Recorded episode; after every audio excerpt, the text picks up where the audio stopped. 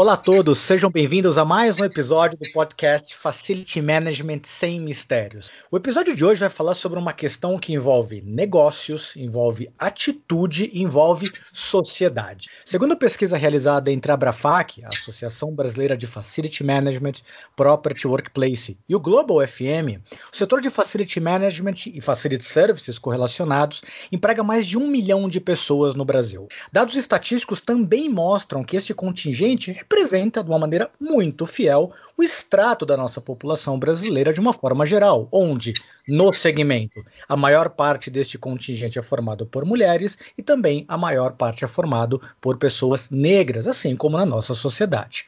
Mas também como na maioria dos setores da nossa economia, ao subirmos a pirâmide de cargos, não vemos esses mesmos percentuais representados. E há muito tempo a gente vem se provocando através de discussões, através de leituras de textos sobre o porquê que isso vem acontecendo. E aí eu faço um convite para quem está nos ouvindo sobre como é que foram os últimos processos seletivos das organizações de vocês, sobre essa questão da diversidade. E eu mesmo me peguei lembrando de que em vários processos, quando você recebe ali uma quantidade de currículos para serem analisados, primariamente esses currículos são formados por homens e primariamente por pessoas brancas. E aí ficou a grande dúvida, mas o que aconteceu?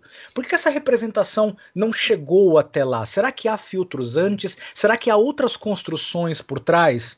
Para tentar responder essa pergunta, eu tenho o prazer de receber aqui no programa de hoje a professora Marisa Cipriano. Marisa tem mais de 15 anos de atuação na área de educação, primariamente na rede pública de ensino, em regiões não tão centrais da nossa cidade, mas que mesmo assim coleciona diversas histórias de, aspas, alunos que são os primeiros de sua família a concluir uma faculdade, é, conquistar um emprego, se formarem, conquistar independência, numa idade onde as suas referências, os seus pais, os seus avós já apontavam para destinos tão brilhantes. Pessoas essas que estão começando sim a figurar entre os potenciais currículos de posições de liderança. Então, para falar para a gente como é essa construção e como é que a gente avança nessa questão, Marisa, seja bem-vinda ao nosso programa. Como vai? Boa noite, Thiago. Muito obrigada pelo convite. Muito honrada em falar com vocês. Eu estou muito bem. Espero que vocês também estejam todos bem todos bem, todos protegidos. Vamos lá, Marisa, para a gente começar quente esse negócio. Nós já tivemos diversas discussões sobre questões de cotas, sobre programas de inclusão, sobre ações afirmativas, temas que estão na mídia de uma forma muito mais forte recentemente. E ao longo dos anos, a sua própria percepção sobre esses temas, ela acabou mudando. Eu gostaria que a gente começasse com você falando um pouquinho sobre isso, sobre a sua história, essa construção do pensamento. É muito interessante isso, porque é ótimo a gente saber que o tempo faz a gente mudar, né? E que bom que na maior parte dessas mudanças é para melhor.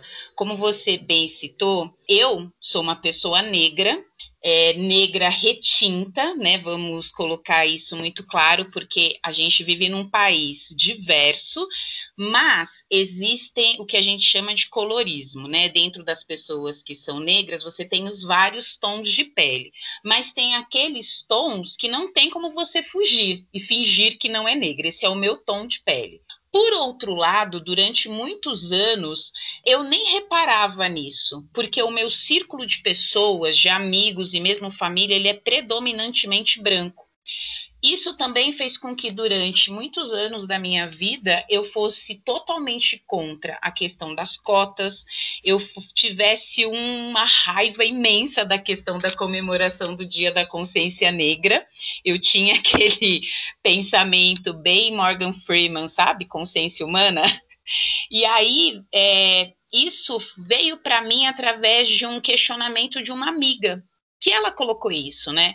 Mas será que você não tem essa ressalva por conta do seu círculo ser predominantemente branco, e aí isso me fez virar uma chavinha. Porque eu fui vendo que, de fato, todos os lugares onde eu frequentei, tudo que eu fiz, eu sempre estive e estou até hoje com pessoas brancas. Isso me abriu portas, e que bom, e que bom, né? Sou muito grata a essas pessoas. Mas isso não acontece na vida de todo mundo. É, eu tenho sim uma história de superação, de não ter nenhuma ajuda familiar, de não ter nenhum apoio, nenhum aporte quando entrei na faculdade. É, não foi, foi uma coisa assim: ah, você entrou na faculdade, tá legal. E aí a família veio, mas como é que você vai pagar? Né? Não foi uma coisa de comemorar. E também entrei na faculdade muito tarde. Não é algo que não aconteçam com pessoas brancas, mas o caminho é mais difícil. E hoje eu fico me questionando será que eu precisaria ter esperado tanto para ingressar na faculdade? Eu ingressei na faculdade com 27 anos, porque eu não tinha a opção de entrar antes, porque eu tinha que pagar. Eu não sou cotista, é, eu sou concursada, e depois a gente vai voltar nesse ponto, porque eu acho que o serviço público, ele é o, a porta mais diversa e, e, a, e a que mais aceita, né? Porque você prova que realmente você é bom ali dentro. Você precisa passar por uma prova para entrar ali. Você não é antes visualizado apenas, porque isso acontece muito dentro do serviço é, serviço privado. Eu trabalhei na área privada, então às vezes as pessoas te olham, a aparência, antes de conversar com você e, de, e, saber da sua competência. No serviço público concursado, não. Você primeiro mostra a sua competência, depois que as pessoas vão ver a sua aparência, né? Então, eu comecei a me questionar muito sobre, sobre isso, né? E fui vendo que realmente a, a, minha ressalva de não, eu consegui, todo mundo tem que conseguir, mas os caminhos não são iguais. E isso vem de onde? Isso tem que ser pego lá na base. Vamos pegar, Tiago, quando você me fala que você passou a pensar a respeito dessa questão de não ver diversidade, nós vivemos num país onde nós temos 57% das pessoas negras. 57% de pessoas negras, mais da metade do país. E você não vê essa diversidade toda nos grandes cargos. Mas quando você vai em um lugar nos grandes cargos e nas grandes empresas privadas, tá? Mas quando você vai em lugar, lugares públicos, você vê. E aí vai de encontro ao que eu te falei, que no serviço público as portas são muito melhores, né? Estão mais abertas porque você prova antes do que a pessoa te vê. Nos Estados Unidos, nós temos 14% de pessoas negras. Por outro lado, você vê negro por todos os lados, em todas as esferas. Repete esse número, repete esse número, Marisa. 14% apenas da população. 14% apenas da população dos Estados Unidos é negra. Talvez hoje tenha mudado um pouco mais, mas sei lá, que eles estejam batendo nos 17, 18. Não chega perto da nossa. Nós temos 57% é muita coisa. E nós vemos negros em todas as esferas. E a mais. Percepção, a percepção não é essa, a percepção é que ela é muito mais representativa. Exatamente, exatamente. A percepção é que lá é muito mais. E mais do que isso, nos grandes cargos, né? Não é simplesmente estar representada por estar representada. E aí você cai aqui embaixo, no Brasil, na questão é, do olhar mesmo. Você tem a questão da educação e da educação como um todo, não apenas da educação dentro da sala de aula, da educação pedagógica. Você tem a questão familiar. Né? Quando eu te falo, por exemplo, da minha família, que em nenhum momento esboçou uma felicidade por eu estar ingressando na universidade. Por quê? Porque a minha família me criou para que eu casasse arrumasse o marido que colocasse comida dentro de casa. E os meus alunos, eles são criados também, né? É o pai que faz bico, então meu pai faz bico, meu avô fazia bico, meu bisavô fazia bico, eu também vou fazer bico. Ponto. E ok, porque aí eu tô levando o dinheiro para dentro de casa.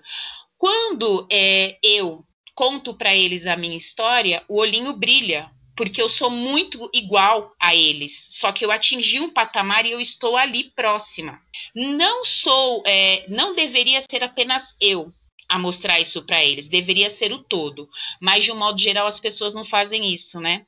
De um modo geral, quando as pessoas atingem um patamar, elas sobem um degrau, elas esquecem de onde elas vieram e elas não querem olhar para trás, porque é muito difícil você olhar para trás, é muito difícil. Assim como você que é uma pessoa branca. É muito difícil você falar sobre o racismo e falar sobre as minorias e se reconhecer como pessoa privilegiada, o que não é um problema ser privilegiado, vamos deixar isso bem claro, né? Que as pessoas confundem, que parece que quando a gente fala de privilégios, parece que é um problema você ser privilegiado. Não é um problema você ser privilegiado, é um problema você não se reconhecer privilegiado e não querer que todas as pessoas atinjam esse privilégio também. Então, quando eu conto para os meus alunos a minha história, de onde eu vim, como foi, eles conseguem ver e ter esperança. Né? Eu não escondo as minhas origens para eles, isso é muito importante.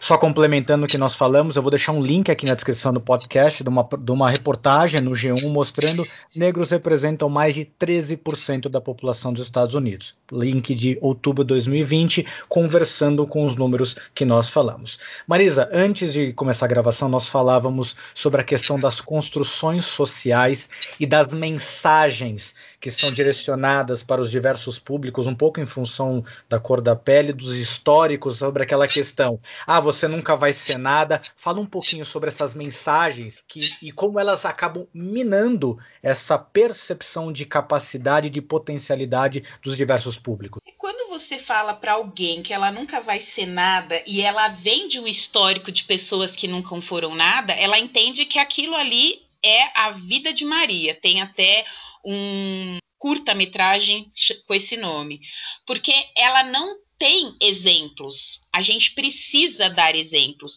E aí a gente vai na questão de que está institucionalizado. Por que, que as pessoas acham super comum você ver uma pessoa que é faxineira negra e você se espanta quando você vê uma pessoa que é faxineira branca, né? As pessoas acham super comum, as pessoas que, nossa, quando é uma faxineira branca ali, fala, meu Deus, mas por que, que você não estuda? Vai estudar, né? Você é tão bonita. Opa, aquela pessoa negra que está ali fazendo a limpeza também não pode? Por que, que a gente acha que é comum? Que são o que a gente chama das pessoas invisíveis, né? É, a gente precisa parar com isso. Quando se coloca, por exemplo, ah, eu estou procurando gerentes, diretores de empresas para ter essa diversidade e eu quero pessoas negras. Já parou para pensar e para perguntar para as pessoas que estão no, nos cargos abaixo e que são negras dentro das empresas? O que elas gostariam, se elas gostariam de crescer um pouco mais, se elas estudam, porque muitas vezes as pessoas, por exemplo, que trabalham na limpeza, elas estão ali na limpeza e não conseguem estudar, não é porque elas não querem, é porque o horário empata, né? Porque elas não conseguem chegar para estudar, porque elas moram muito nas periferias. Hoje a gente tem algumas faculdades que estão chegando às periferias, mas a maior parte delas não são. E aí a pessoa, de repente, ela conseguiu uma bolsa de estudos, mas aí a faculdade é um exemplo, a GV, né? A GV, ela tem um programa incrível, foi uma das primeiras nessa questão de fornecer bolsas, as pessoas conseguiam, só que ela começou a ver que ela fornecia a, a, a, graduação e a pessoa não conseguia chegar, ela faltava, pessoas inteligentíssimas. Por quê? Porque a pessoa mora lá no Campo Limpo e aí ela não tinha dinheiro para vir para a faculdade. E ela chegava na faculdade num curso que é integral, ela não tinha dinheiro para comer. Quando ela conseguia dinheiro para chegar até a universidade, ela pensava: bom, eu não vou hoje porque eu vou ter que passar o dia inteiro, eu não tenho dinheiro para comer. Então a coisa é muito maior. A gente precisa sim de políticas públicas porque o, os acessos eles são muito amplos. Não basta você apenas oferecer o acesso à educação. Você precisa fazer com que, ela, que aquela pessoa consiga concluir aquilo tudo. Porque pior do que você não começar é você começar e ter que parar no meio do caminho. Porque aí certamente vem o sentimento de frustração, vem o sentimento do fracasso. Eu já quero começar a pegar um outro gancho do que nós falamos antes sobre a diferença da percepção quando há uma falha de alguém que conseguiu uma vaga que ele é branco e quando a falha de alguém que conseguiu uma vaga que é negro. Fala um pouquinho sobre isso. Então, é terrível isso, né? Porque as pessoas falham. Nós somos seres plurais, nós falhamos o tempo todo. Mas é, você carrega ainda as pessoas negras, e não é o vitimismo, né? As pessoas têm essa mania de falar. A gente tem a questão de que não se pode errar É, quando uma pessoa negra ela vai se impor para mostrar que aquela opinião dela é a certa, as pessoas, olha só, essa pessoa, como ela é nervosa, né? Como ela não tem educação, como ela fala alto. E quando é uma pessoa branca, nossa, olha como é uma pessoa firme, como ela é impositiva. É, se uma pessoa uh, branca omitiu uma informação no currículo e depois isso é descoberto, ah, tudo bem, imagina, mas né, ele é competente em outras coisas. Quando uma pessoa branca, uma pessoa negra, coloca alguma informação ali, sei lá, errou o nome do lugar onde fez o curso, por exemplo, e errou mesmo. Aí pronto, tá vendo? Olha lá, né? Não dá para a gente dar oportunidade, porque olha como é que é. Ou mesmo quando a pessoa entrou, ingressou na universidade sei lá, reprovou numa matéria. Quantas pessoas brancas não reprovam nas matérias? Quantas pessoas brancas não pegam DP? E ok, se é uma pessoa negra que reprova em alguma matéria, pega DP e por acaso ela é bolsista, a primeira coisa que virá vai ser, ó lá, tá vendo? Não adianta dar bolsa, que a pessoa não teve capacidade, ela não foi lá atrás, né? Ela não tinha estrutura. Não adianta você dar esse acesso aqui para ela. E isso é totalmente desmistificado. Eu estou dando um exemplo. Já está provado por A mais B que as pessoas negras afrodescendentes que entram nas universidades por conta das políticas públicas, seja lá qual for, são as que têm as melhores notas, porque eles sabem que se eles errarem, o dedo será apontado.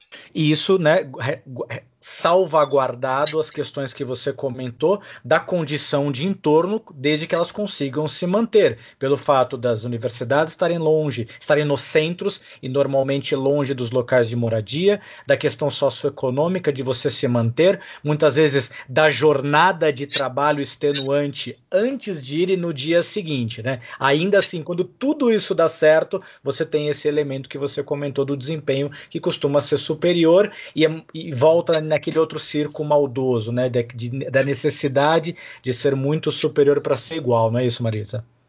Exatamente, exatamente. Você precisa ser muito superior para ser minimamente igual.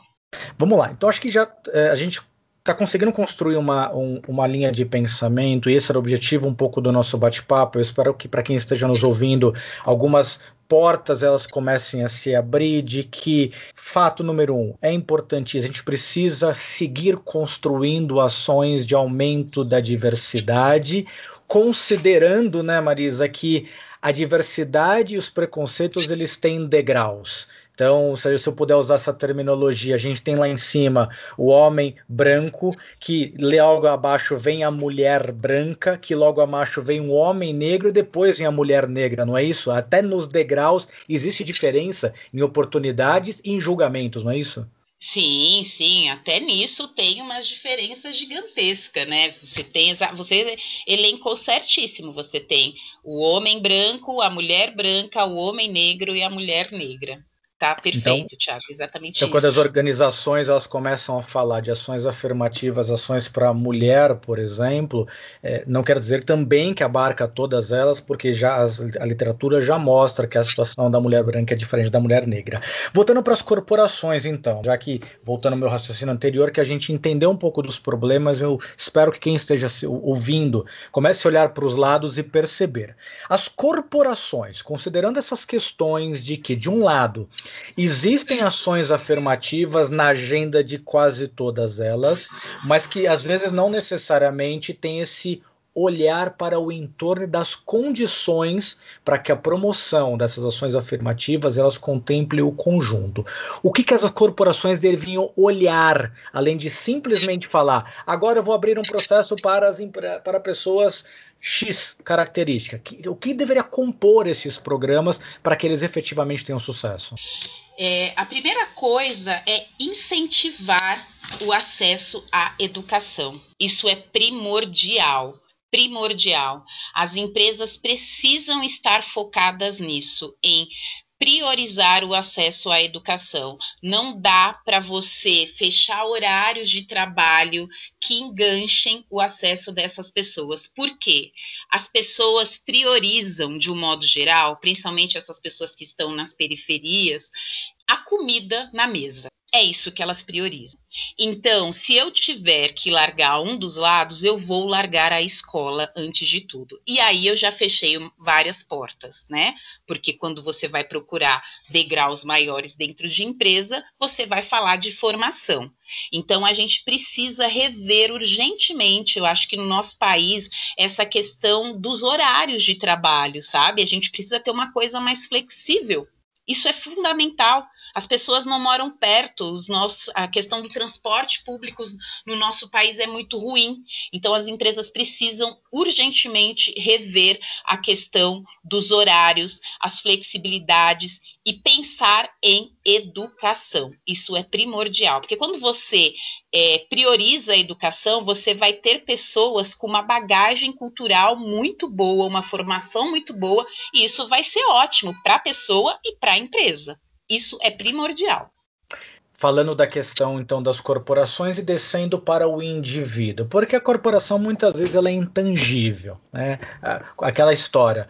Como é que você cuida da qualidade da sua organização? Ah, a qualidade fica na sede, como se a qualidade fosse um funcionário que fica lá. Então muitas vezes as corporações elas parecem até pessoas individuais e não é verdade. No final das contas é o indivíduo que ele faz as transformações, ele que faz as coisas acontecer.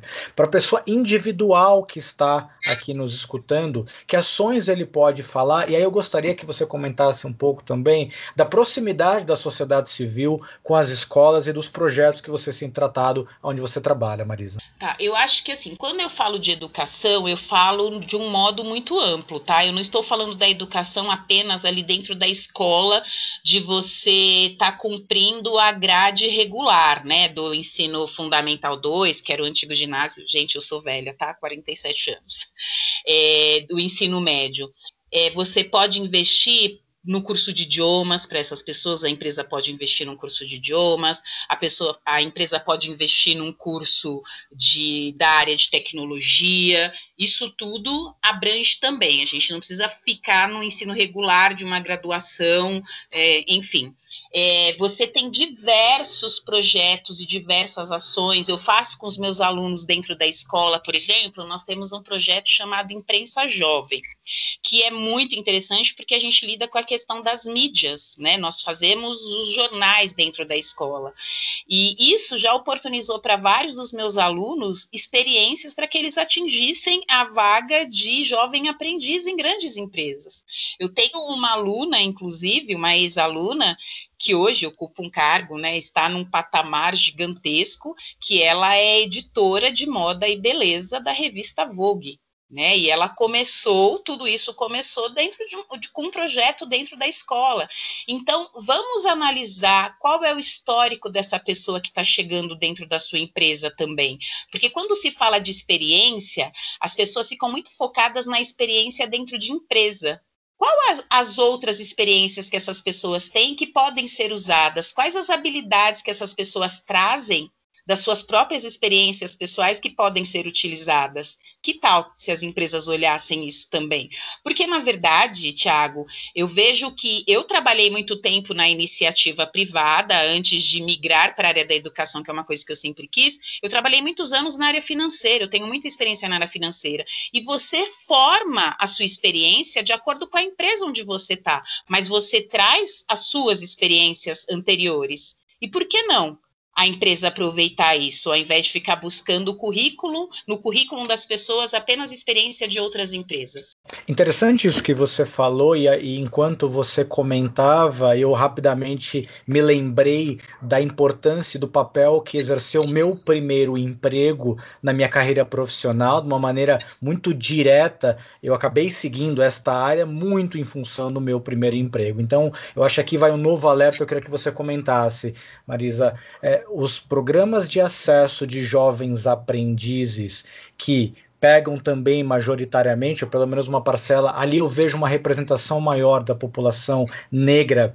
É, as empresas também devem olhar isso com bastante cuidado, porque muitas empresas usam os programas de jovem e menores aprendizes como cumprimento de cota para a pessoa ficar fazendo subatividades, ficar enchendo, eh, carregando papel para cima e para baixo, ajudando no estoque, e às vezes isso pode estar fazendo uma tragédia gigantesca no futuro dessas pessoas. Ao invés de você dar um caminho, você está dizendo, tá vendo? Eu dei oportunidade e você só serve para isso mesmo. Não é isso que acontece? Sim, com toda certeza. Essa questão de você fazer é, ter a, a, lei, né, que te obriga a ter, a maioria das empresas elas fazem isso, assim como a questão é, dos negros, como do, das pessoas com deficiência, você acaba limitando ali o tal do capacitismo, não é isso? Se existe essa vaga e você precisa dessa pessoa, você busque pessoas que elas realmente possam fazer a diferença dentro da sua empresa e oportunize para isso. E não simplesmente para elas ocuparem a vaga ali que a lei te determinou, porque aí não faz sentido nenhum. As pessoas precisam pensar nisso, porque você vai acabar simplesmente ficando no lugar comum. Você vai estar legitimando aquilo que a sociedade impôs, institucionalizou. E aí não pode. Então as pessoas precisam parar. Jovem aprendiz é incrível, né? O processo em si, a dinâmica em si é maravilhosa, ela oportuniza demais, desde que seja realmente bem utilizado. E tem que ser, porque a gente tem pessoas muito boas aí à disposição.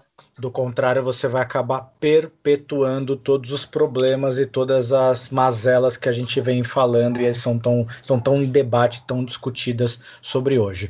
Marisa, é, para a gente começar o nosso encerramento, do ponto de vista da sociedade civil que quiser se engajar mais em programas de inclusão, em programas de discussão de diversidade, alguma dica sobre onde procurar? Eu tenho certeza que as prefeituras, o Estado, ele tem diversos programas que precisam de voluntários para atuar nessas causas. Tem algum caminho que você indicaria para o pessoal, para quem está sentiu tocado a se movimentar nessa direção?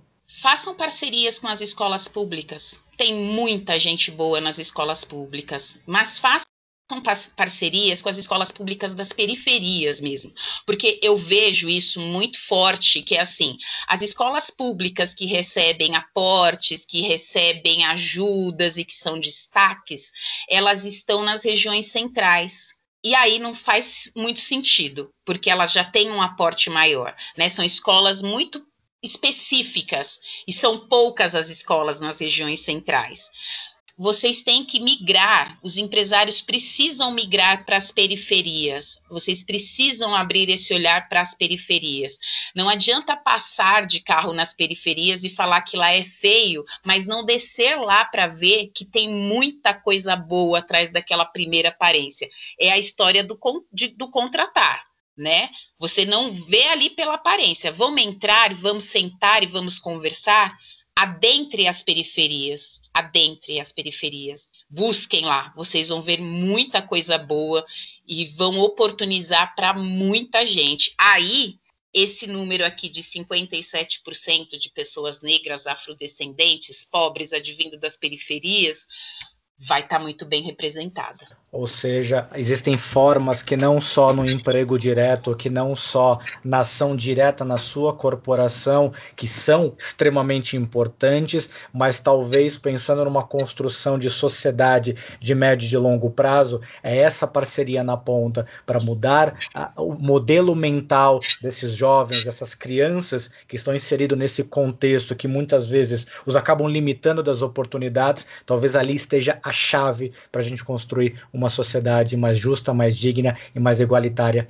para todos. Marisa, delícia de bate-papo. Certamente a gente vai marcar outros, outras conversas sobre esse tema que ele é tão relevante. Eu tenho certeza para quem está ouvindo, ele vai acender uma série de luzinhas e plantar uma série de sementes na cabeça de todo mundo. A ideia desse programa não foi trazer respostas, mas fazer com que a gente faça perguntas mais inteligentes. Para vocês que estão ouvindo, siga a gente no nosso podcast, compartilhe o conteúdo desse programa e fique atento que semana que vem tem mais. Um grande abraço e até a próxima.